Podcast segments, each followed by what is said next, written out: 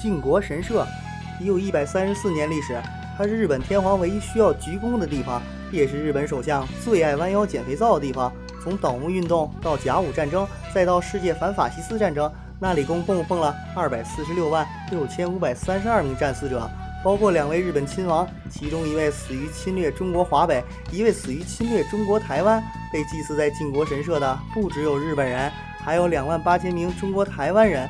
二战中，他们被迫或自愿加入日军并战死，至今仍未回归台湾。二零零七年，李登辉曾到此一游，因为他的哥哥当年入伍日军，并在马尼拉战死，就祭祀在靖国神社。日本前任首相安倍晋三的外公名叫安进介，也做过首相，且酷爱参拜靖国神社。他和东条英机、土肥原贤二等十五名甲级战犯是二战后定罪最重的人，而安进界的小伙伴们都祭祀在靖国神社里，成为日本军国主义的象征。这就是亚洲人民憎恨那里的最核心原因。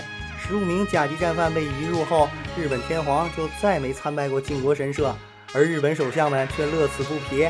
从1945年到2012年，十四位日本首相共计参拜靖国神社六十六次，几乎一年一次，其勤快程度如同拜年。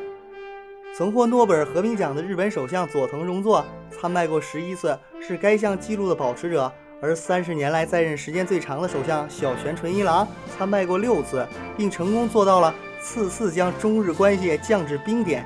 靖国神社位于日本东京都千代田区九段坂，门口就是地铁，打车分分钟就到日本皇宫，交通极其方便。其前身是建于1869年的东京招魂社，用来祭祀明治维新义士和反幕府武士。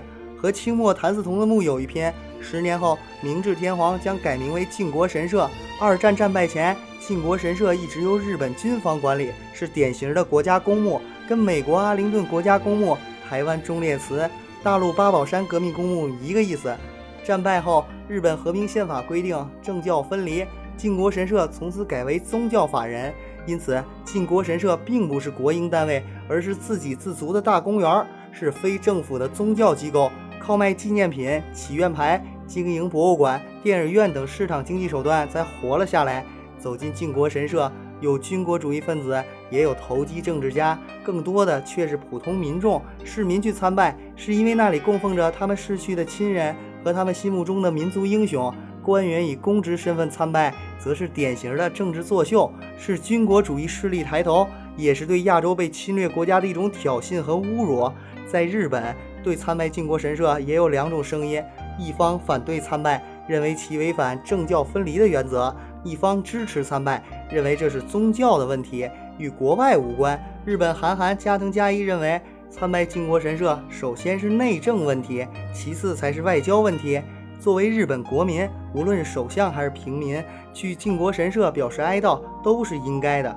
尊重国家的阵亡军人是每个国家的政府和民众应有的共识。有些国家对当年敌人留在本国的墓地也会表示尊重。在韩国京畿道坡州市，朝鲜军和中共军墓地有三百六十二个中国军人墓冢和七百一十八个朝鲜军人墓冢。它被韩国媒体称为世界上唯一为敌人设立的墓地。在越南北江省安市县桃美陵园，现存坟墓二百一十六座。葬有中国高炮和铁道兵部队的二百一十七名烈士，而在中国也有祭祀民族英雄的所在。在湖南衡阳有一座保存较完整的南岳忠烈祠，于一九四二年建成，是中国大陆唯一纪念抗日阵亡将士的大型烈士陵园。您听过吗？我们需要一个可以给民族英雄鞠躬献花的地方。与其盼着日本靖国神社门可罗雀，不如让我们的烈士陵园门庭若市。中国的英雄们。真的太孤独了。